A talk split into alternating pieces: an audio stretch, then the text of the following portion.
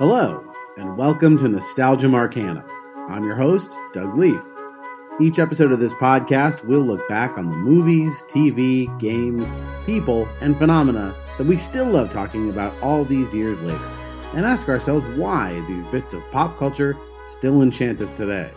This week, we'll be revisiting. He'd wait by the door after school. I'd come home whistling, and next thing I knew, we were tumbling backward, hunter and prey. Still nice to know someone missed me all day. Was he a toy or a tiger? Partner in crime and trusted advisor. And was it all real or did I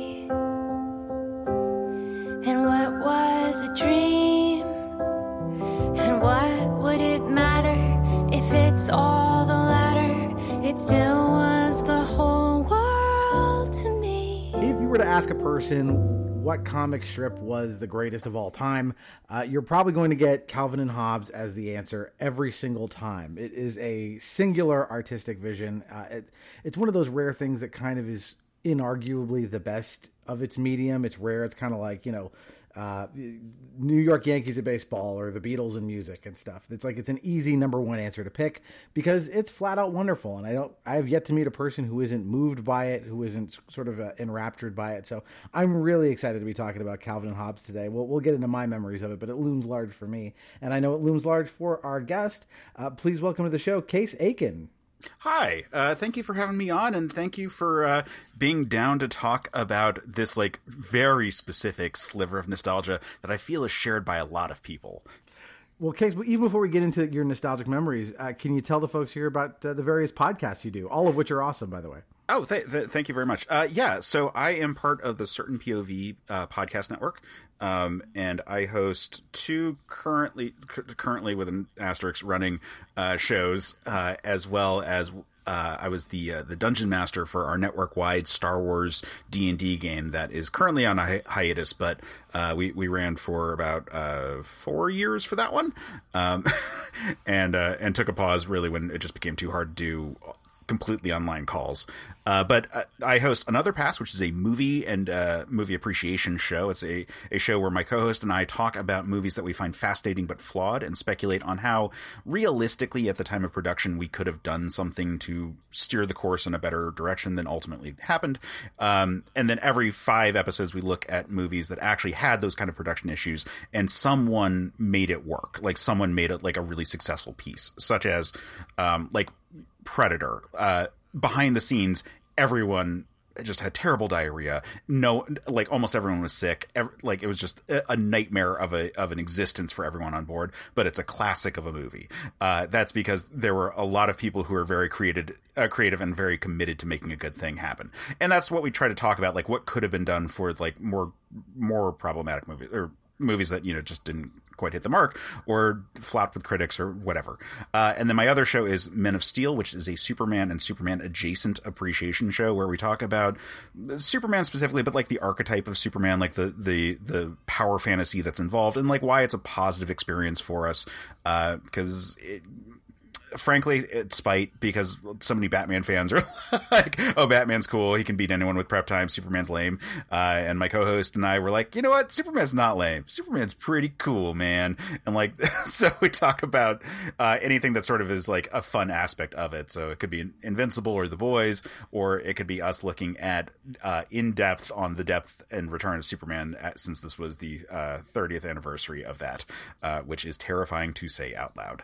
Uh, but yeah, those are the main things I'm working on. yeah, and wait till you to find out how old Calvin and Hobbes is. No, right. Um, so, yeah, and I watched the video you did specifically on Stupendous Man, which was great, and we'll we'll get into Stupendous Man as we go. Um, so why don't we start? Yeah, where we usually start. Case, tell me about what is it about Calvin and Hobbes that made you want to pick this as the subject for today? I I mean I think that there there's two parts to that because there's why was it so resonant with me at the time when I picked it up, and then why was it a thing that I felt was a good idea for us to talk about on this? And I think that the the the former is really obvious. Like I was, I, I, was born in 1984. The strip was came around a couple years later. So by the time I was of reading age, there was a little bit of a backlog, but it wasn't like that dated of a series at the time. Uh, I I really connected with the character because I think I started really appreciating the series when I was in like first grade. So I was six, and I believe that's the his grade for the majority of the run. So I was like very much like, oh, I'm that exact age, and also I had an active imagination, and I, I really related to all of the things that are going on in it. The the existence of, of fantasy elements that he just sort of like brings in willy nilly into his his main world, uh, the imaginary friend, the the desire to explore nature, and the the kind of isolation that exists uh, in childhood if you don't have like a lot of friends very close to your house growing up. Like those were all like pieces that like yeah, of course it made sense that it connected with six year old me because it's it's a series that was like des- exactly designed for people like me at that time. Uh, but why I thought it was good to bring up now is that I've been seeing that it is really resonating with a lot of people, um, and as a result, it's been on my mind a, lot these days. Uh, there are Facebook groups dedicated to people making memes using Calvin and Hobbes strips, which are hilarious. Uh, there are just tons of people like doing videos and like uh, like video essays and, and just like thought pieces about like why Calvin and Hobbes was relevant or whatever. Um, and and I had like my own personal like reconnection just just right before this. Uh, like you mentioned, I did a video on Stupendous Man, uh, Calvin's uh, Superman like fantasy that he goes through, and you know what? Like re- like i was already like primed for all these other things with like again the memes and everything and rereading a bunch of strips i'm like oh right these are amazing. Like this is a series that are that that's just so fantastic and so open about the artistic process. I um it's a series that it's widely known a lot of what went into making the strip because there was the very well received 10th anniversary book where uh, Bill Watterson, the creator of the book, went by many of the major strips and, and storylines and like explained the thought process, explained what he was trying to do, went into you know huge depth in terms of the behind the scenes stuff. It was like a director's commentary track for DVDs that would become very popular right after that, uh, but for a a literary work for uh, you know for the sequential art thing which has so much thought going into it. And so it's it's my kind of nerdum but like honestly the internet is allowing us all to kind of find that kind of nerdum that we all share which is like that like hyperfixation and like really appreciation of like the entire process of it all. Uh, and and people are really jiving with it. And it's it just seemed like a good thing to talk about because i feel like so many of us are having this like renaissance with the with the work because it holds up so well. Yeah, I mean, outside of the occasional moment where Calvin talks about like we need to rent a VCR, the thing is really evergreen, right? There's there's nothing in it that is you know out of time. Uh, or something that an audience from 2023 couldn't relate to. It's just this is, I think, just it, it hits something universal to kind of jump to the end of the podcast, but like it it hits something like about all of our childhoods. Like I was going back and looking at this, and I've been reading it with my uh, seven year old daughter, and that's been just you know kind of a emotional just punch every time. Uh, that's I'm just super excited to pull the thing out and look at it. Um, for me, like as a kid growing up in the '80s, I, you know, I, I wanted to be a cartoonist first. That was the first job I ever wanted when I was little, and uh, you know, setting aside just the extraordinary quality of the artwork. Um, there's something about his just constant flights of fancy that what really resonated with me like yeah like you i was a kid with a big overactive imagination and i look at a lot of the media i consumed back then and it's you know you look at something like i don't know muppet babies and it's kind of the same thing where it's like mm-hmm. you know, every, the, every episode are these characters using their imaginations to go you know to be superheroes or explore space or or do whatever and all of that stuff really connected with me but there's also like a lot of heart and a lot of like more sophisticated thought going on even though half of the strips are you know Hobbes just you know beating up Calvin basically and him vowing revenge you know th- things like that that are not highbrow. Um, but behind all of that there's there is some highbrow stuff going on. So there's there's sort of a lot for everybody to sort of link into for Calvin and Hobbes. Yeah, I think that um, it's it's easy to assume that the the main thrust of the piece is the fact that like the and Hobbes part, and that the the easy assessment of the character is the oh it's his imaginary friend. Like it's his imagination operating and that that kind of links into one of the facets of the strip which is these like flights of fancy that calvin goes on. Um, and and it's true that's shared by a lot of media o- over the course of all media but particularly like 80s and 90s stuff like like doug has that sort of element to it. Scrubs has that element to it. My crazy ex- my crazy ex-girlfriend has that element to it where like all the songs are her flights of fancy kind of situation. Um, so like it's been it's been done and it's been iterated upon, and we've seen uh, lots of lots of takes on that, and it, that's a fun thing. It's a fun conceit as long as the rest of it really works. Um, it, the thing that's like really impressive though is that when you take a step back from that, like what does it allow for like all the different ways that the series like explores humor. Like there there's all the sight gags that are like so complex in some areas, like all the snowman gags, like that really are like these artistic jokes that are really like working with it all. You know, there, there's the like the the uh, the wagon ride uh, strips, which are all the ones where he's like going down the hill with Hobbes, and they're having like deep philosophical discussions about like morality or humanity and so forth. And that's a scenario where, typically speaking, uh, the amount of chaos that they're about to hit is usually based around like where in this like kind of philosophical conversation they've gotten to, to the point where like they hit a cliff or a rock or whatever exactly like at the moment where like something gets derailed or something like that. Like there's all these like levels to it that are afforded by some very basic conceits, and some of them aren't even really required to be like flights of fancy that again, a lot of them are afforded by by this conceit, but like it's like it's so much more than that, and it's such uh, it is such an apex of the art form, the craft of making a comic strip. Um, like you mentioned that like it's hard for anyone to say that this is not the best comic strip, and I don't imagine that it's everyone's favorite. Like it's probably my favorite, but there are other ones that I have really strong feelings for, and there are other comic strips that I, I'm sure hit better for a lot of people. But it's kind of like a Watchmen in in a certain way where it may not be your favorite comic. It may not be your favorite thing of this form, but it is definitely one of the most like thought thought provoking, but like thought intensive projects to put together. Like the amount of effort that Watterson was putting into the piece in terms of uh, subverting tropes, directly commenting on things, like reflecting on the the sources for why he wanted to do a comic strip like this. Um, it, and and then doing like all these like very elaborate different art styles to sort of convey it all in like these different humor formats. Like it, it's very different. like like uh, the the direct comparison is Garfield, like where Garfield is very rigid formatted uh, to the point where there's like Garfield randomizers where it'll just put random strips of Garfield to see how well the jokes work together because like Garfield kind of just works that way. Um, versus the the intricate details that sort of require the, the setup and payoff of every Calvin and Hobbes strip. Uh, is is so much more elaborate and profound to the point that Watterson actually like quit or, or you know like took hiatuses uh, and went through intense negotiations with the uh, the comic strip syndicate uh, in order to be able to express himself as artistically as possible in as little of a rigid format as possible. Uh, it, it's a really impressive piece in just the the meta narrative on top of it, and then again, it, it actually pulls it off.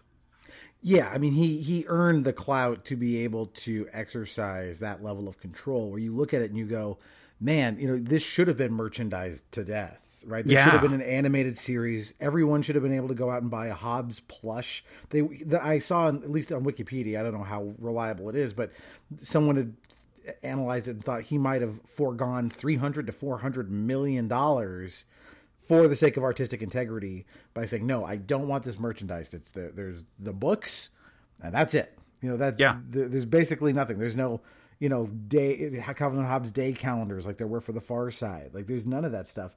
Um and, yeah, like imagine an know, animated series of Calvin and Hobbes coming out roughly when it would have based on the, the spike of popularity. So probably we're talking like 89, 90. Um, like that would have been a direct competitor with The Simpsons. And like Hobbes and Bart were often compared during like the heyday of both The Simpsons as a TV show and Calvin and Hobbes as a, as a cartoon strip. Like like it's easy to think to get limited in talking about Calvin and Hobbes and why it like stuck with people in the context of the comic strips of the time or the written format but like there was like in the zeitgeist the desire for this sort of red t-shirted like kind of a brat boy uh archetype really exploring it like like Yeah, an exactly. imperfect like uh, like boy protagonist Dennis the Menace, right? Yeah, exactly. Yeah, uh, and you mentioned yeah Bart Simpson. Like, there's something about this, like, oh, what a little rapscallion he is, and he is.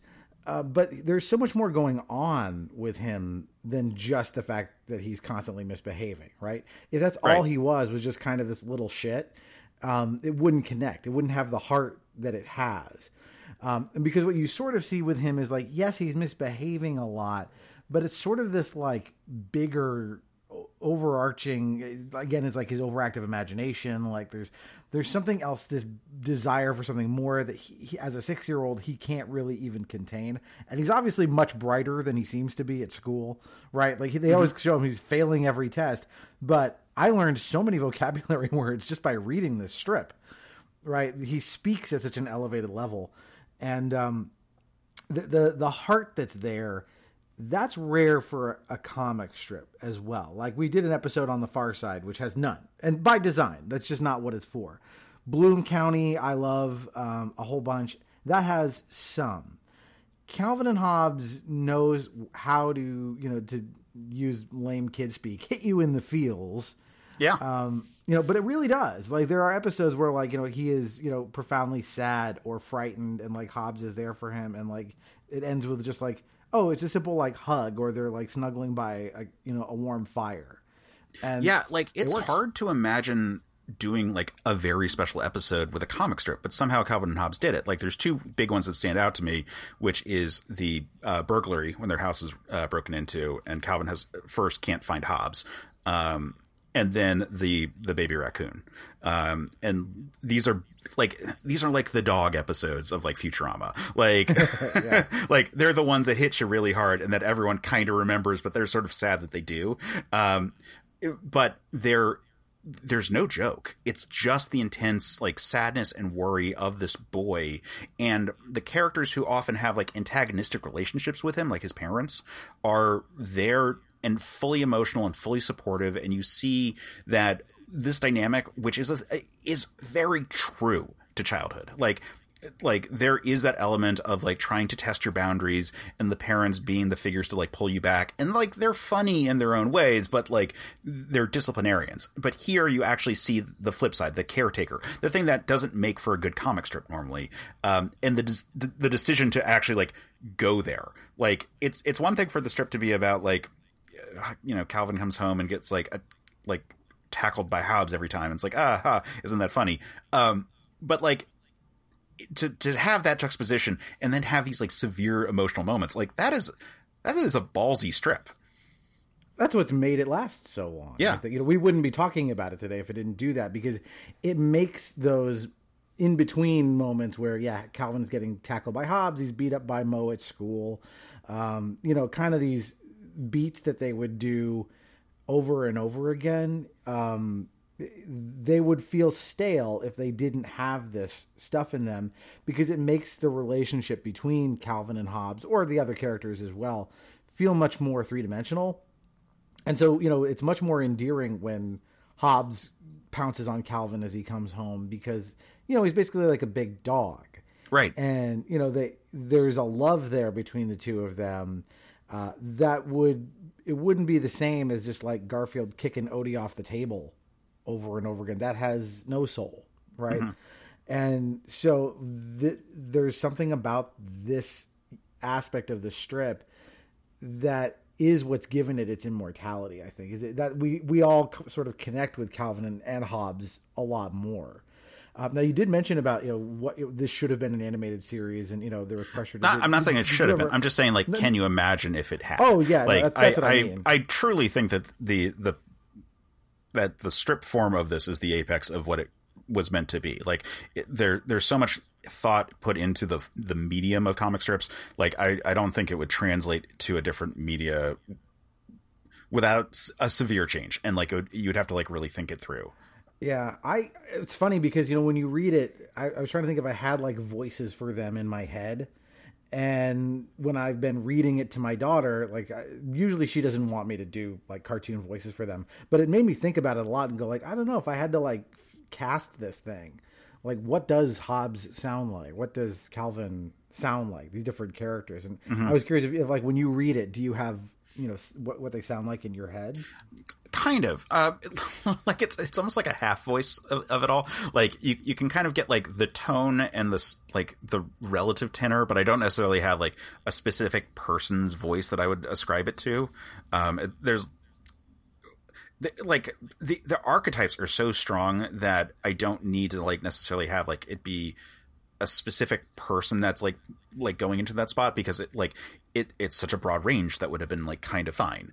Um so I don't know. What I guess what I'm saying is I know what wouldn't sound right, but I, I couldn't tell you necessarily. and it's almost what everything, right. or right? it sounds like wrong. It's, you know? Because I've seen they've done like animated Bloom County things, and I'm like, that doesn't sound like Opus, the, the penguin. Like it's Yeah. just not right. Whatever, no matter what you do, somehow it doesn't match what's in your head.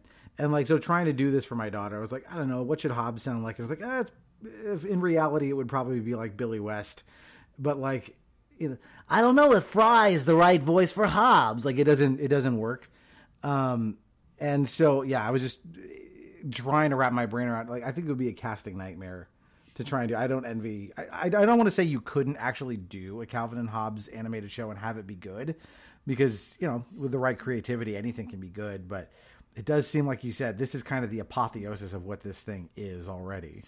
Yeah. Although now I'm like thinking like uh, I, I'm blanking on the actor's name right now, but he was uh, Patrick the starfish on SpongeBob. Bill and, uh, Fagerbakke. Yeah, okay, there we go. Uh, for Hobbes, I think if he was playing a very erudite version of that character, like, because he so often plays the big dumb guy, but like if he's like a very smart version of that, I feel like that would actually do Hobbes pretty well.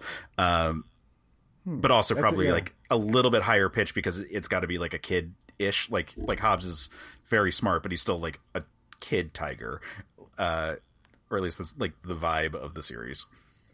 Yeah, I can't even tell how old relative to Calvin Hobbes is supposed to be because he does show more like interest in girls and stuff. Like he, he- you know, the, the Calvin would not go for. Like so, I, I don't know if he's meant to be like an adult tiger, but it doesn't really matter because he's whatever Calvin sort of needs him to be. Yeah, like he. I- mean, like you said, it, it, there's a very much of like a, a boy and his dog kind of vibe with their relationship, um, which is nice. But like dogs mature faster, so like, t- it, like regardless like of how young you are or like how young you get the dog, like a good portion of the relationship of the the boy with the dog will be the dog in some state of maturity beyond like where the boy is at, um, regardless of like where the intellectual levels are. And like in Hobbes's case, he's like very clearly supposed to be smarter, a little bit more mature, a little bit chiller. Um, he, he does have those sort of impulses. So like, is he older? Is he just a tiger? The fact that we're talking about this is kind of insane because it's, it's also like, is he even a real thing? Like who can really say like he's some sort of uh, representation of like how Calvin sees kind of a big brother type. Um, I guess would be the best way to say it. Yeah, it's definitely the the brother he doesn't have because he is an only child. And as you said, he's sort of isolated. He doesn't have any other friends. He's sometimes friends with Susie, but not much. His his next door neighbor. Mostly he torments her. But she's the only one who seems to spend any time with him at school other than Moe the bully. yeah. You know, um, so uh, there is something to that of like this kid is he's not antisocial exactly, but like he isn't getting along with his peers. Like he is. You know, I think it's fair to say he's antisocial. Like he very clearly doesn't want to do sports. The, the one time it really like comes up, um, he is very much like an outcast in his school settings. Every time there's like any presentation of like a group project or him working with anyone, uh, everyone always like treats him as being like the weird kid. So like I I get that. I I mean like if if you really want to get into it, like this is very much it resonates with a lot of people because here's a representation of like a neurodivergent child. Like it very much fits for a lot of people who are grappling with that, especially when they don't necessarily like fit into these like sort of like you know uh like flanderized like archetypes of like like what those t- things of neurodivergence like feels like. So like all these people who are like somewhere in in all the various spectrums find a character who like oh yeah that actually kind of fits. And it was an early one for us and a really well done version of that. It's an interesting way to look at it. I had not ever considered him as like neurodivergent. But you're right. There is something to that the way he he can't quite relate to his peers. Like he I mean, I think under, ADHD like them, hits maybe. really obviously right there, and like, I like I, there's such a spectrum of things that it could be specifically, but like a lot that spectrum still will find a point of resonance. Yeah, yeah. I, are there? There's a lot of recurring bits throughout the strip. Are there any that like are some of your favorites? Oh, uh, yeah. I mean, like the like the the fun of the series is the number of types of bits it has. So we've talked a lot about like the flights of fancy, where he uh like will be interpreting the world through some sort of like artificial kind of setting. So like uh, some of them are him playing a protagonist in a specific type of story. So we mentioned Space uh, Stupendous Man before. Uh, there's Spaceman Spiff, which is sort of like a sci-fi kind of setting, uh, or and I'm blanking on the name of the the noir detective character at the uh, moment. Tra- Tracer Bullet. Tracer Bullet. That's it. Uh, where they do everything in like a very high contrast, like mostly shadows kind of art style all of that's like one great sect of it. There's tons of dinosaur stuff, and that's always fun. There's all the ba- the box gags that are fantastic, like doing the transmogrifier or the duplicator. And then my personal favorite of those uh, all uh, although the, the time travel ones are really fun also, but like my personal favorite is the moral version of the duplicator, where it creates a purely good version of Calvin that is so offended at the evil that Calvin pr- puts out there in the world that they get into a fight. And because of his desire to beat up Calvin for being such a douchebag, he blinks out of existence because he's supposed to be just good and he can't actually have that level of evil that's inspired by his justified rage at this person. Uh, that's probably my favorite right there. But again, like the snowman gags are so good. There, there's so many good visual ones, like just the dancing ones where, uh, uh, like Watterson, the like the uh, the Sunday strips are so strong because he he does this like really rich like watercolor kind of design for everything. Uh, particularly once we get later and he's able to like do like uh, unique formats. So he'll do really intricate like like art pieces that in some cases will be uh, like broader visual gags. There'll be you know like alien vistas and like really cool stuff going on with that. Uh, and, and, sometimes uh, it'll just be like here's a representation of them dancing, and it will be all these different frames of animation that you could easily see being turned into like a flip book or something. Um, and and there's just such like wonderful moments where like the art itself is taking over this whole thing, which has such good wordplay and has such good pacing and timing. Like it, it's just such a well-rounded package, and it's, it's impressive that Watterson gave each one of those aspects places to shine in the types of humor that was being put out there.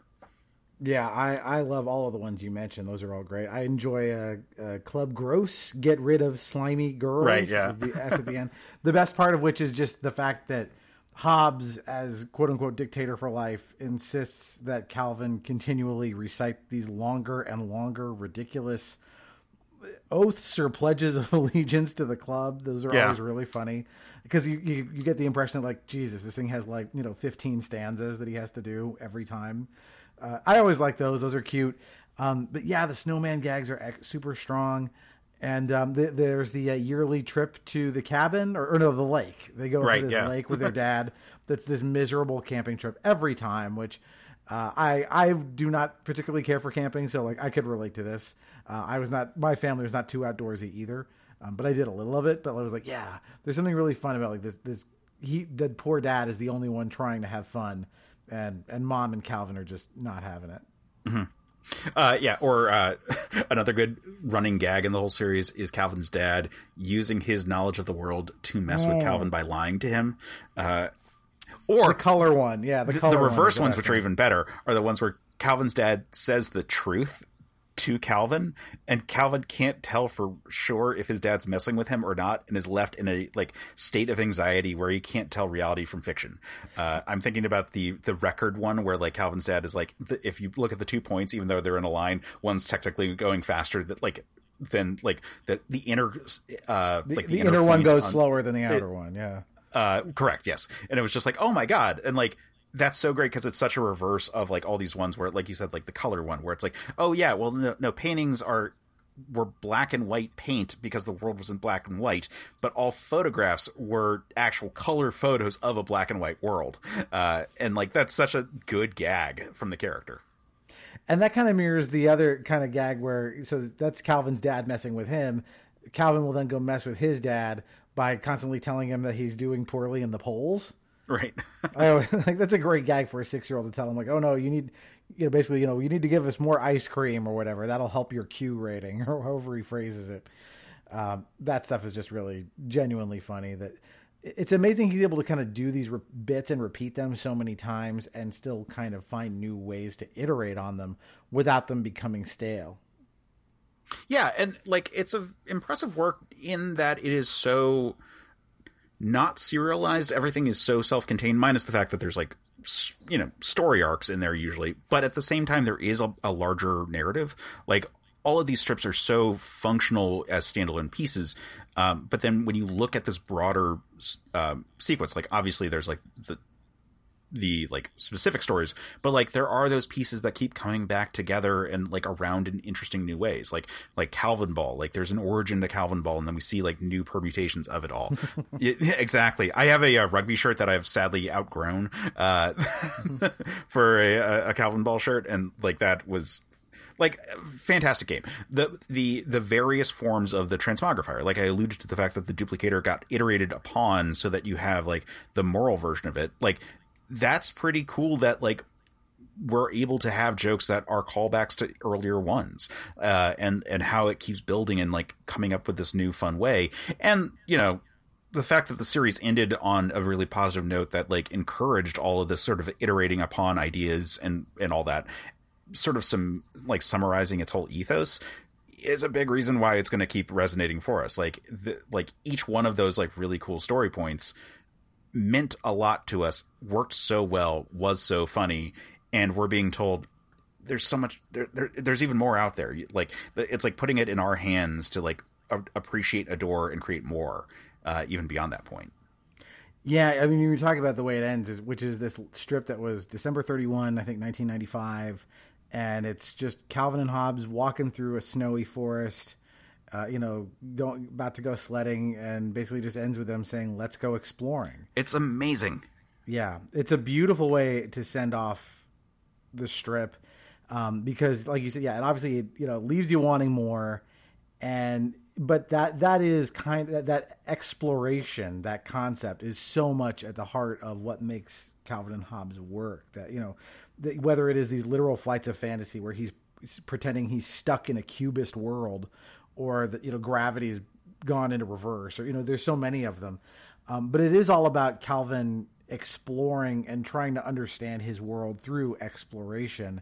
Then that this sort of like exhortation for us to do the same is uh, it's just a beautiful way to bring that plane in for a landing. Yeah, like it's it, uh, we we've referenced the uh, the the wagon rides. Um, but the backyard is such a, a, an iconic part of the Calvin and Hobbes uh, franchise. Like the backyard or like local forest or whatever whatever it is like there there seems to be this infinite forest wilderness that, yeah. Yeah ex- exactly. Like uh, this 100 acre woods style place that that Calvin and Hobbes can just ex- like escape to for all of their adventures. And they it seems to be a place that they can just keep on going. Um, but at the same time mom's just off you know, like just off screen, able to yell for them, uh, and it's it's just them by themselves. So there's no like there's rarely interactions with any sort of like element of of nature beyond like you know a couple times with like birds or bees, uh, and then of course like the raccoon incident. Like, but you know, for the most part, it's just like this sort of like safe, like there's just a lot of trees around and it's like nice and they, they get to explore it and like be philosophical. That's such a huge part of the series. Like it, it's so like it's such an image of childhood that resonates so well even when you're a child. Like when i was 6 i was like i want that moment of like pure being a child there. Like it, it's an aspirational aspect. Uh, and like looking back as an adult you're like oh yeah those are those like best moments where you're just like hanging out with your friends in the woods and there seems to be like no one else around and you're just in this space in nature there's the there's the book, uh, one of the books, you know, collections that was put out called I think the days are just packed. Yeah, yeah. And it's just them. The the cover image is just them sitting in a tree or something in the middle of the woods, just you're kind of relaxed, implying that you know, no, when you're a kid, it feels like summer just goes on forever. and the world goes on for you know like and i didn't grow up in a wilderness i, I grew up in a you know, southern california suburb by the ocean uh, but it was there was kind of pockets of that just enough to be like okay well i can't really wander off into the canyon because there's like snakes and coyotes and stuff. But um but there was that sense of like i had something like this in my backyard and i desperately wanted to explore it. Like it there was this that that again that feeling as a kid that like this goes on forever. There is this world out there that we can wander through and have adventures in uh, and that yeah again like just feels like it goes to the soul of being a kid yeah. Yeah, like likewise, I didn't have like a forest that I could like go to as a kid, but like I mean, even just like hiding in the bushes outside of like the front of my parents' house, like feels like that kind of like natural kind of escape where like in this like space that is just yours. Um and like I think that's such a cool part of the series because like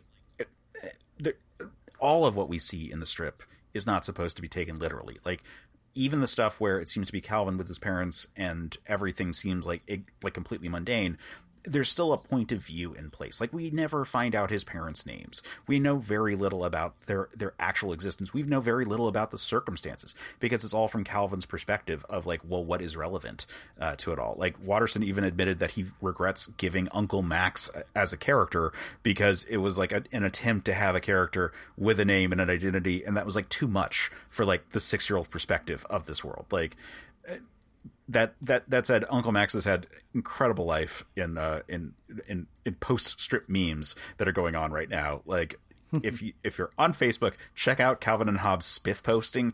It's incredible. like there there have been amazing strips that people have put together with all of these like weird like like secondary characters because they kind of can just be used any particular way and it doesn't really matter. It's really funny.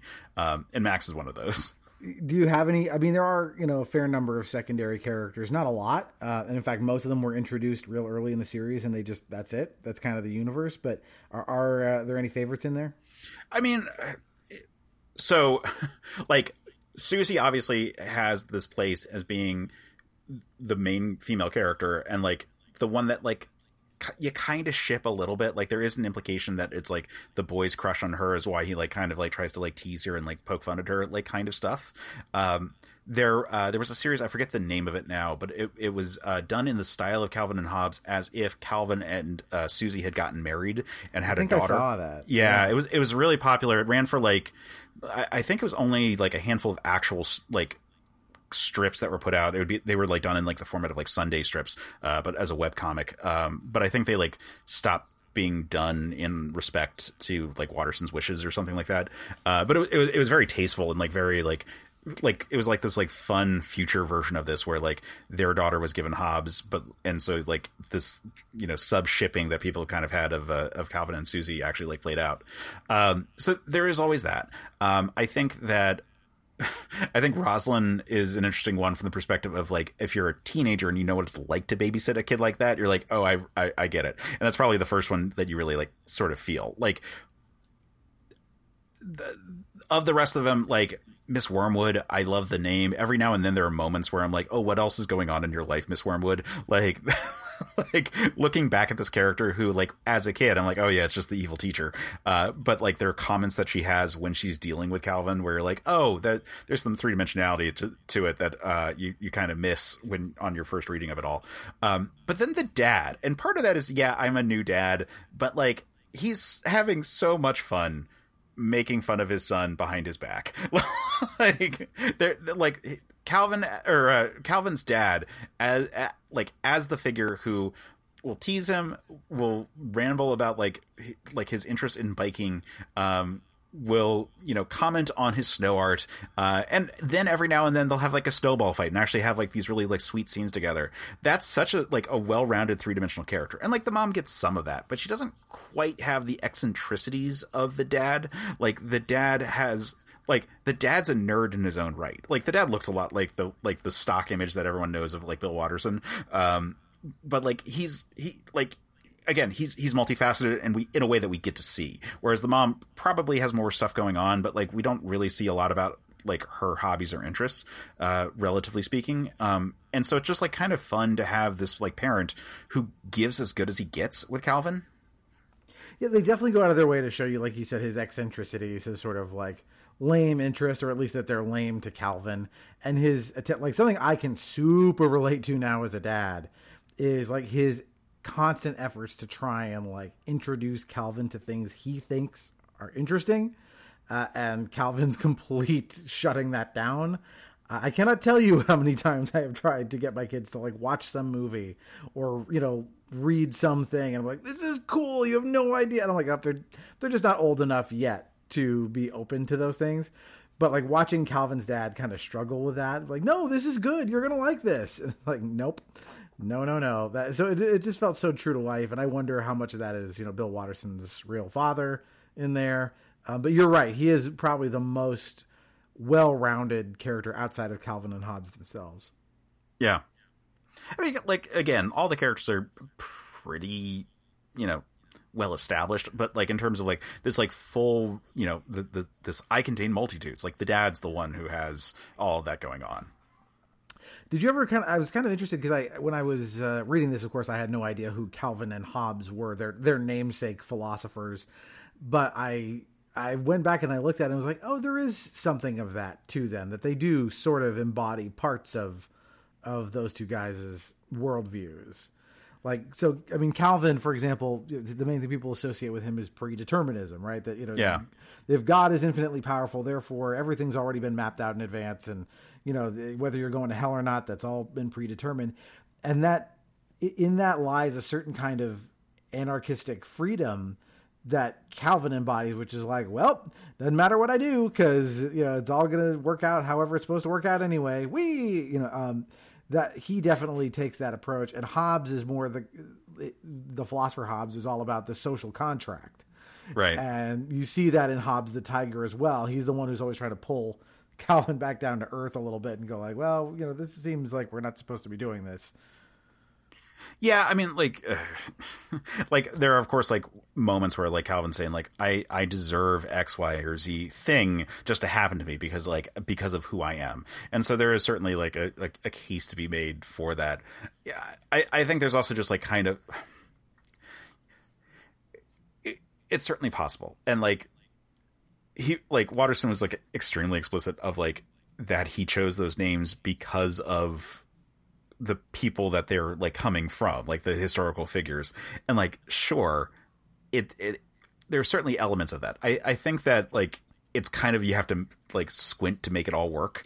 Uh, well, yeah, because I mean, if you look at the actual writings of like Hobbes, it's much more like you know, well, we need, we all need a, you know, basically a sovereign overlord to tell us what to do to have any kind of system of government. And it's like, well, that's a bit much.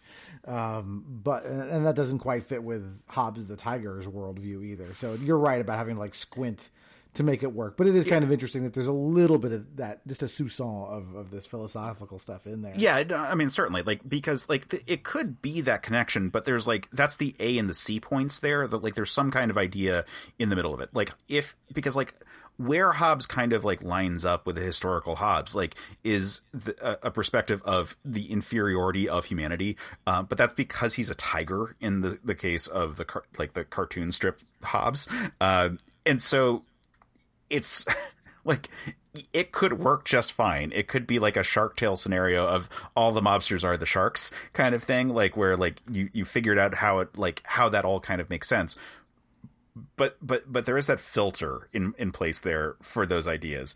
Uh, and i'm not saying that it's not possible that it would work that way because lord knows our brains are weird and like we we make these like kind of random associations on how to like put it together and like wouldn't it be funny if the reason they they said this was because this? Like kind of logic could make sense there but again there is that, that, that like filter in place.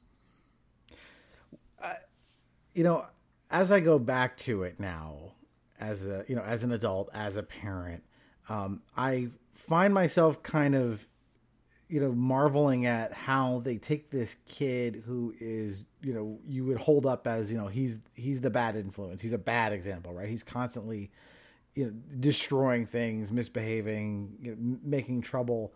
Um, but you still make him your hero and like you root for him despite all of that stuff and you you sort of find like the good in him over and over again like it's a neat kind of balancing act that they do with that And maybe it's because they have Hobbes there to kind of like be sort of that reflection of his better angels, but it's yeah, tricky. Yeah, yeah. I mean,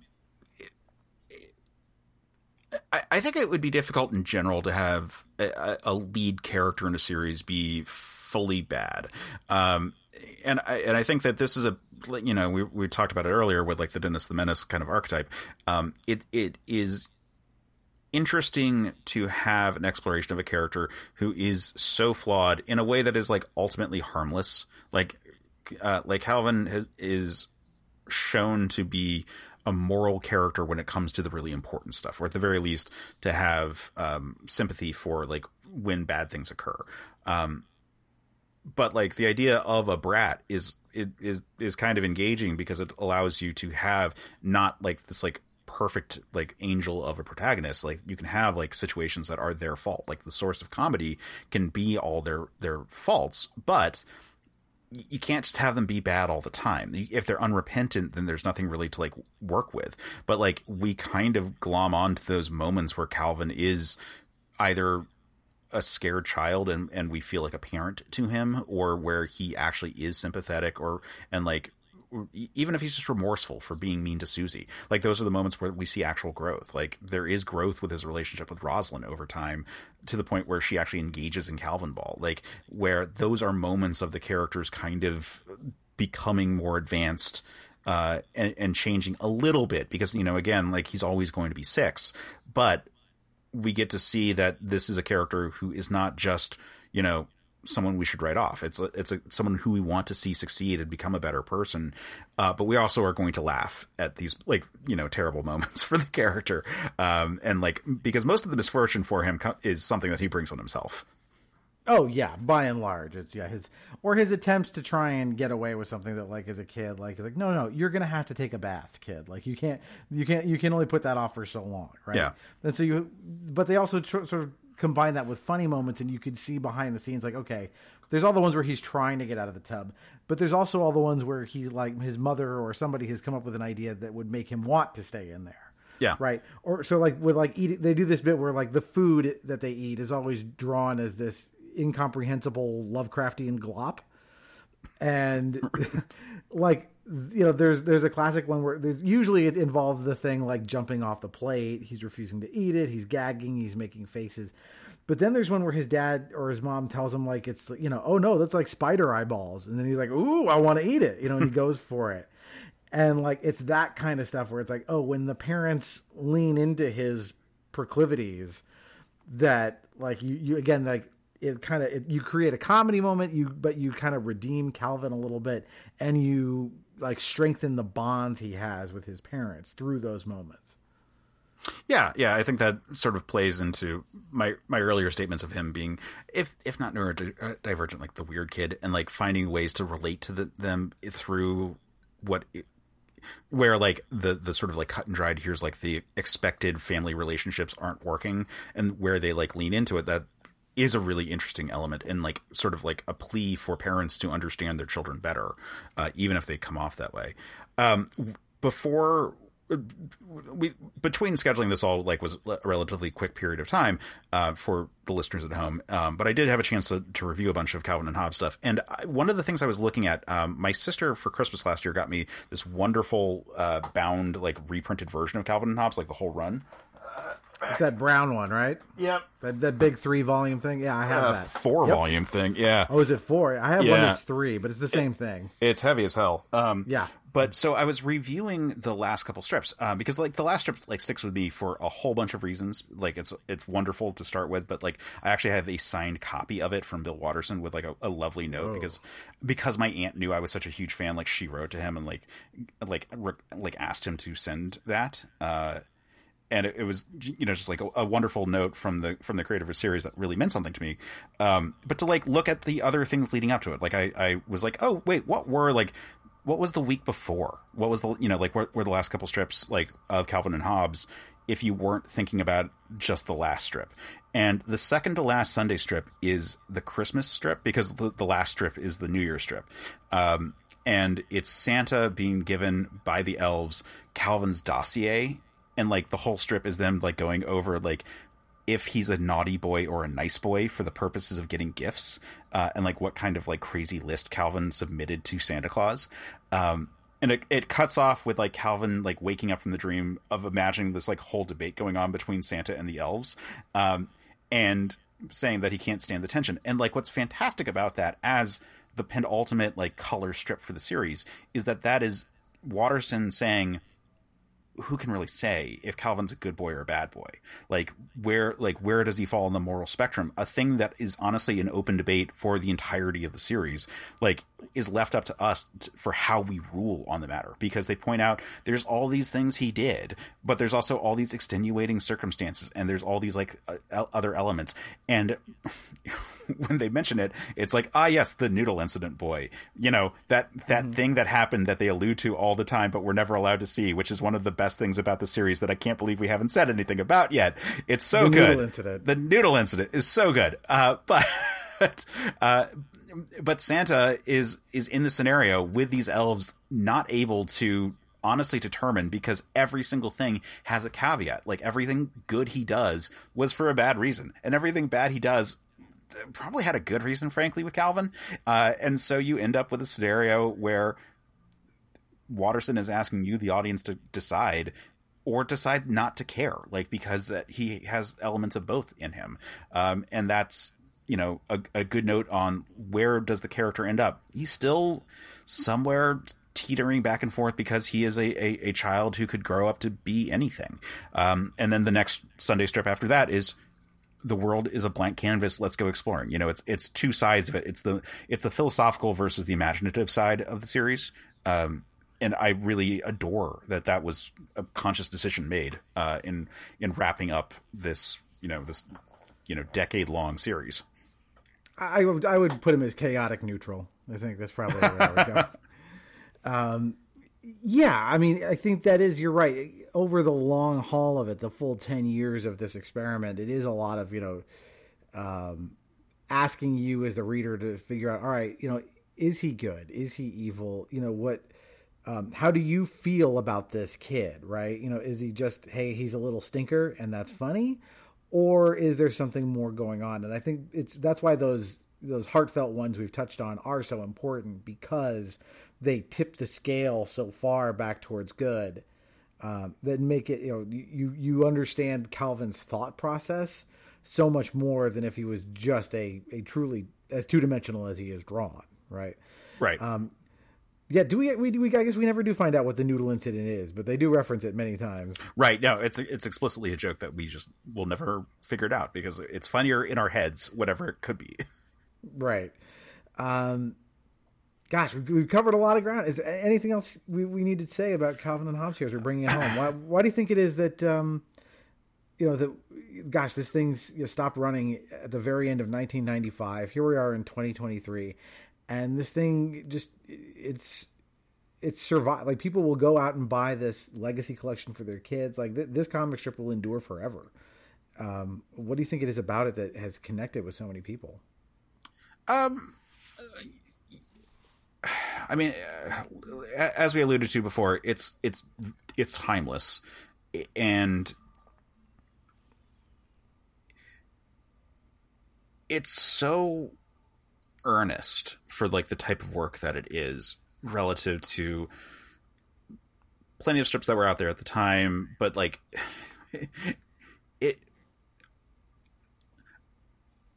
I, I think it just hit at the right spot where it had enough meta knowledge, but it was still playing by the old rules. It was kind of the apex of like that, t- like that regular newspaper comic strip. Like while there are plenty of good ones that came after it, like this was the one that I clearly identified this format that had been going for the 20th century and not and not really before that. Like while there were political cartoons before that, like the comic strip as uh, you know is very much a 20th century kind of thing, and this was the the strip that sort of like capped off that period, and then everything that com- that comes after it is starting to deal with shifts in how people appreciate it, like shifts in uh, more people appreciating it from uh, you know from trade paperbacks or like the, the, the collections of it, uh, moving on to online strips, you know, changing all all of those things that have changed with the art form.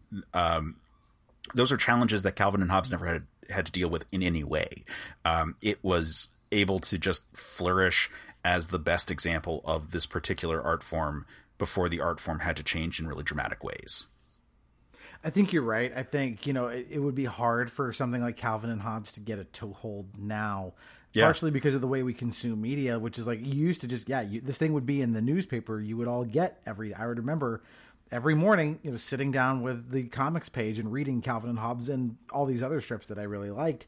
Um, but this was always my favorite every time, and and I think it is sort of the apex of the art form, like you said. Like there are comics that I enjoy on the web that I will go find. You know, I mean, you you have like your Perry Bible fellowships and things like that that are very clever. They're very well drawn. They can be very interesting. But there's something about having these recurring characters that are so endearing and so heartfelt, and the subject matter is such a like arrow straight to everybody's core because everybody was a child and yeah. there's the, the, the thesis of this whole thing is about what it means to be a child, what the what the world looks like from a child's point of view, whereas most comic strips are more about you know the adult world, um, the horrors that we face politically, the the um, the just quirky weirdness of our intersexual politics. Like, you know, all of the strange stuff we have to deal with. Very little of it is about like, man, girls have cooties and right. kind of going back to that kind of back to basics is what Calvin and Hobbes does. Like it goes to this super universal experience and makes it meaningful and kind of noble in a strange way. There's something about like yeah. watching Calvin struggle that yeah, there's this feeling of like we all went through this and you know there is uh, there there is a place where we all started as like these kind of fairly innocent kids that is you want to return to over and over again. Yeah, it, it also was allowed to flourish the way that that Watterson wanted it to flourish. Like it, it wasn't bowing to the pressures of like the publications uh, in in a lot of like very real ways. Like uh, w- like I said before, Watterson took hiatuses w- while he was doing like like renegotiations of contracts um, to really like fight for his rights as a creator. Um, the bit like a big one is like the Sunday strips used to have like a very like rigid format for how it would be published, um, so that it could be like chopped up into specific configurations. And uh, he had fought so that he didn't have to do that because it was giving him uh, framework where he had to write the strip in a certain way. Like the first two panels had to be like related, but not not required to understand the rest of the strip kind of stuff. And he fought to be able to do his format however he saw fit. Uh, the fact that he wasn't bowing to merchandise like pressures and so forth, like all of those things allowed for the character to flourish the way he wanted it to, and not have to be you know the have the rough edges smoothed out because of corporate pressures. To not have the the character like have a catchphrase that was like super important to him. You know not that it's unique that a work would like comment on that like the simpsons did a whole episode of you know the like i didn't do it boy episode. Like but that was a big risk at the time you know? Like look at what happened with like urkel for example. Like you know Calvin very easily could have been that kind of a mascot kind of character that would have been like really popular for like 18 months and then like kind of like faded away. But instead, we get to have this like very touching version of a character who is a shitty kid. Like he's terrible. Like you would not want to be his parents, but if he was crying, you absolutely would console him. You know, like to have like this like very real child uh, living in a fantasy world that we kind of all relate to because we all did too. Uh, that that endures in a way that like he wouldn't if he was you know turned more into an action figure or say a, a, sticker of him peeing on something. Right. Yeah. Which, yeah, for the record, yeah, not a Bill Watterson drawing that was co-opted by somebody else and merchandised against his will. So, um, Case, man, thank you so much for coming on and talking about Calvin and Hobbes. Uh, what a pleasure! It's always a pleasure to go back and look at those strips. And yeah, uh, this has been on kind of my my short list of things I've wanted to talk about on this show for a long time. So I'm glad you brought it up. Uh, so, uh, Case, uh, tell the good. You, have already mentioned at the top what your podcasts are. Where can they find your stuff? Yeah. Um, so th- this was a, a, a, true delight. So thank you again for having me on. Um, the the opportunity to spend time talking about a comic strip from twenty. Uh, 28 years ago, Jesus Christ, uh, mm-hmm. is, is, uh, not a thing I get all the time, and so I really appreciate the opportunity. Um, because normally, what I deal with in terms of my online presence is again the Men of Steel podcast, which is a Superman show, Another Pass, which is a movie show. Uh, and uh, if you want to find me on the socials, uh, if you want to go to the site formerly known as Twitter, uh, I'm there at Case Aiken. On Blue Sky, I'm at Case Aiken. Instagram, I'm Quetzalcoatl5 because I refuse to give up my AIM screen name from high school. Uh, that's the last vestige. Well, that and Twitch, but like, I don't, I'm not like, like I watch people on Twitch. I'm not like on Twitch, but uh, but yeah. So the Instagram Quetzalcoatl five. Everywhere else is going to be at Case Aiken. Uh, any any socials that pop up, or you can find me at the CPOV Discord. Uh, you can find a link at certainpov.com. Uh, you can also find all the podcasts I work on there. But uh, come check that out. It's a it's a great place for conversation. Doug, you and I have had a chance to interact quite a bit, especially video game conversations. But like, you have a Mega Man avatar. It's pretty awesome. I love it. Uh, uh, but but we've had like lots of great conversations over there. It's a, it's a good rhythm. It's not like one of those Discord servers where like you post a comment and if you look away for five minutes, you have to like scroll for twenty minutes to like find your previous comment. Uh, it, like it's a, it's a good rhythm of, of the conversation and I'm around. Uh, I did just have a child, and so I'm a little less online than I was previously uh, for reasons of lack of sleep. But uh, I can relate. Uh, but if you at me, I will. Uh, I, I, will get back to you, and I, am always happy to engage about all all the nerd stuff uh, because I'm I'm a big nerd, and thank God for the internet because I thought I was I, I was so alone, like Calvin, uh, for such such of my life. Uh, and, and, and then I found all of y'all. So uh, yeah. yeah. no, thank you, and it, please check out my stuff. Yeah, it's a it's a great island of misfit toys for sure. Um, so uh, to do a quick bit of admin on our side, if uh, of course you like the show, uh, and of course Ed Case's shows as well, please go rate and review them, tell friends about them, and all that stuff.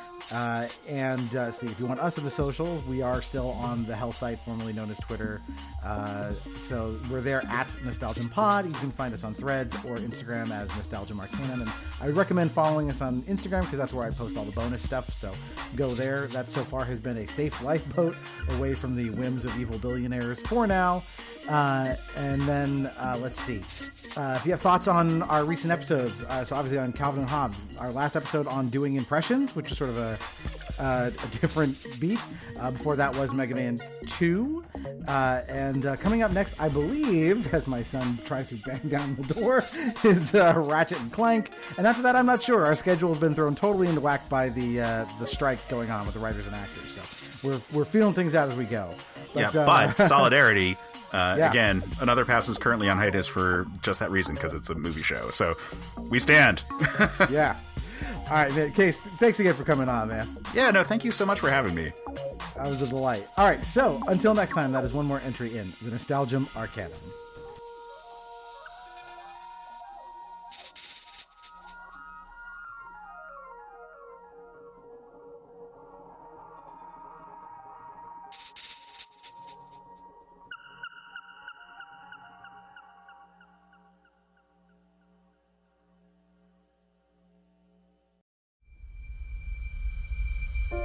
I was younger, my imagination kept me sane. I didn't have any friends, so I created one. I constructed entire planets for myself.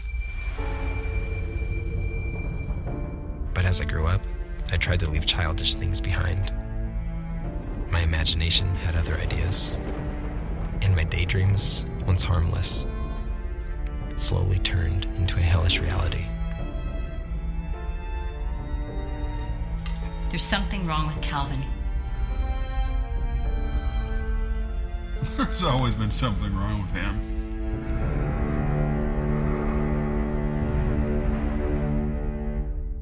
Do you believe in the devil? A supreme evil being dedicated to the corruption and destruction of man? I'm not sure that man needs the help. Look, where do you think these daydreams are coming from? Your imagination is part of you. I can't control it. Well, you have to. If these manifestations are real now, they'll tear you apart.